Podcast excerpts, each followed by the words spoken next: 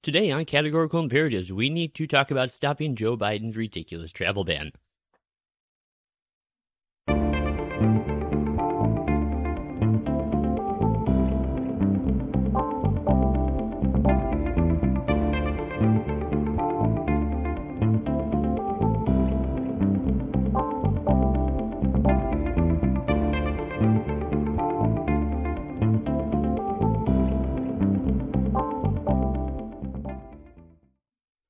Hey, greetings and welcome back once again to Categorical Imperatives. As always, I am your host, Lockean Liberal, and I do want to thank you all so much for joining me here today. Now, if you are new to the program, I would especially like to welcome you. This is a podcast where we're going to be using legal theory and moral philosophy to discuss current events related to law, politics, and culture. So we need to talk about this travel ban and how experience shows that what little good is done by them, if there is any at all, is outweighed immensely by the cruel harm they do. Now, I, I know what you're probably all thinking out there. You're probably saying to yourself, well, don't you remember how Donald Trump's travel bans on China and Europe kept the initial COVID out of the United States?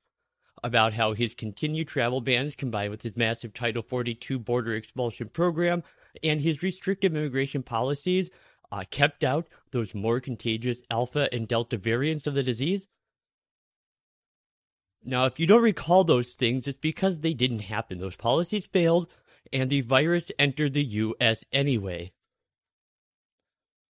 Now, I know, I know what you're saying to yourself, but at least in all fairness, the travel bans delayed the spread of COVID long enough that we were far better prepared when the variants in question did arrive to handle them. If you don't recall that, because sadly, no, that didn't happen either. It did not delay them briefly, if at all, and there is little evidence we really gained much as a result. By contrast, we do know the COVID travel bans have inflicted immense harm on millions of people around the world. They have separated numerous families, prevented loved ones from seeing each other in times of need, and cut off many thousands of people from valuable job opportunities. To the extent these travel bans have also uh, included severe migration restrictions, they have also done quite a bit to damage our economies and actually imperiled long term improvements in healthcare by blocking migrants who are likely to contribute to scientific and medical innovations. Now, defenders of the travel bans will cite Australia as an example of a successful travel ban, but to the extent that they succeeded, it was only by combining it with a brutally harsh restriction on internal freedom of movement and civil liberties. They went full fucking fascist in Australia. That's what it took to get this done. And even Australia failed to stop the Delta variant. Today, Australian officials openly admit that. They were not able to prevent it. Now, officials in the United States, from President Biden on down, also admit that they will not be able to keep the new variant out.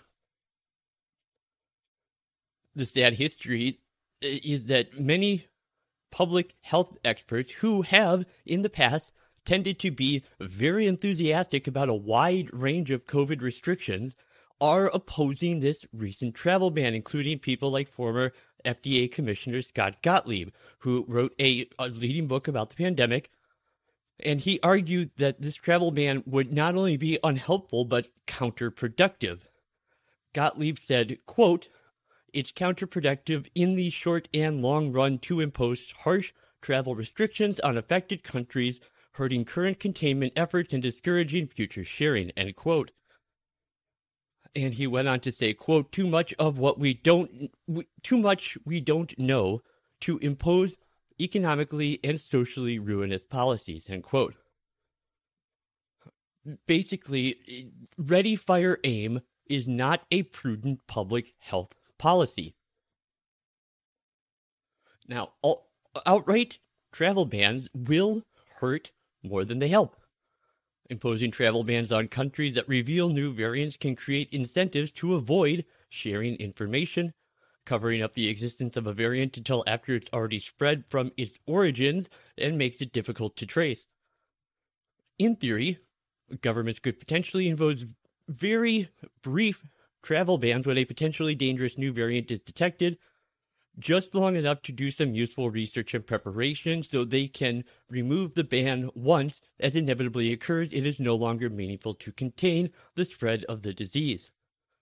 In this way, I, we could maximize the gains from travel bans while minimizing the pain. And while that sort of system might work under some kind of well informed benevolent des- despot, unfortunately, governments are in short supply on benevolent despots. Governments are not immune to political pressures, and they never scrupulously weigh costs and benefits.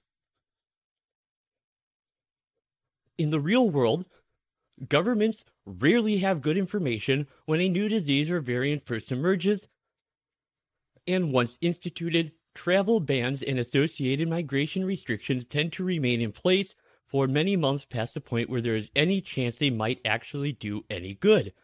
The bans instituted in response to the initial COVID crisis remained in place long after both the original and the later variants got in and achieved a community spread throughout Europe and North America. Political incentives kept them in place. For some on the right, the COVID crisis was a good excuse to impose severe migration restrictions of a kind that they had long advocated for.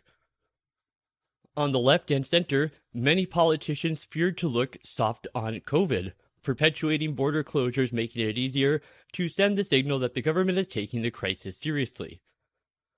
Politicians and bureaucrats of all stripes are all too willing to inflict pain of a kind that disproportionately falls on recent immigrants, foreign workers, and families, and people with little or no political influence.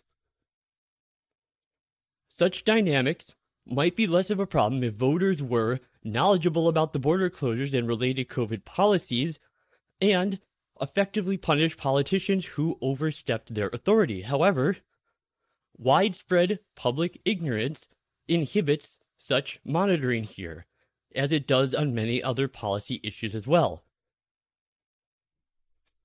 Really, in sum, ideal governments could perhaps be trusted with the power to close borders at any time a new variant or disease threat emerges. And the ones we actually have, though, not so much. I mean, it is tempting to say that on travel bans and other public health measures, we should just defer to the scientists and other health care experts. If they say travel bans are justified, then we should assume they are. But the merits of travel bans like other severe restrictions on liberty, do not depend on technical scientific consideration alone. They have a moral, a social, and an economic dimension that cannot be overlooked. On these sorts of questions, scientists aren't the experts. Indeed, they often know less than other specialists in other fields. When it comes to travel bans, the latter include people with expertise in the value of international migration and freedom of movement, and also those that have conducted research on the ways in which political ignorance may inhibit carefully calibrated, quote, scientific policies. Now, it is noteworthy that many public health specialists have themselves begun to doubt the value of COVID travel bans when people with different types of expertise begin to converge on similar conclusions, that can be a helpful, though still not infallible, sign of where the truth lies. Really, in sum, the current round of travel bans should be swiftly lifted in medium to long term. The power to impose such travel bans should either be abolished or at least tightly circumscribed. Doing this will not be easy, but it may be the only way to forestall further massively cruel harm of the sort that we have already seen and experienced over the last two years.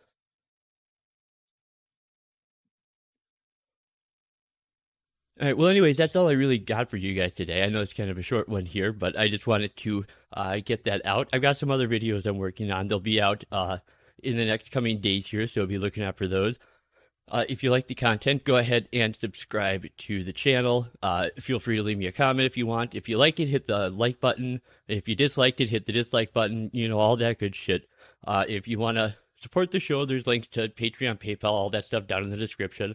And if you can't uh, do that, I understand. That's all right. I appreciate you coming by and spending some of your time here with me today, all the same.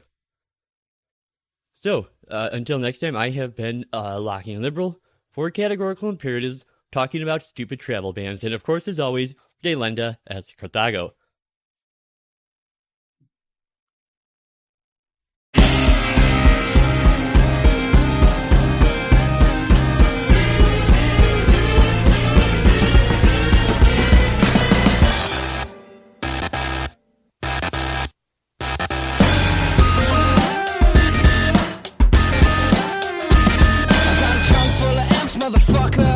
like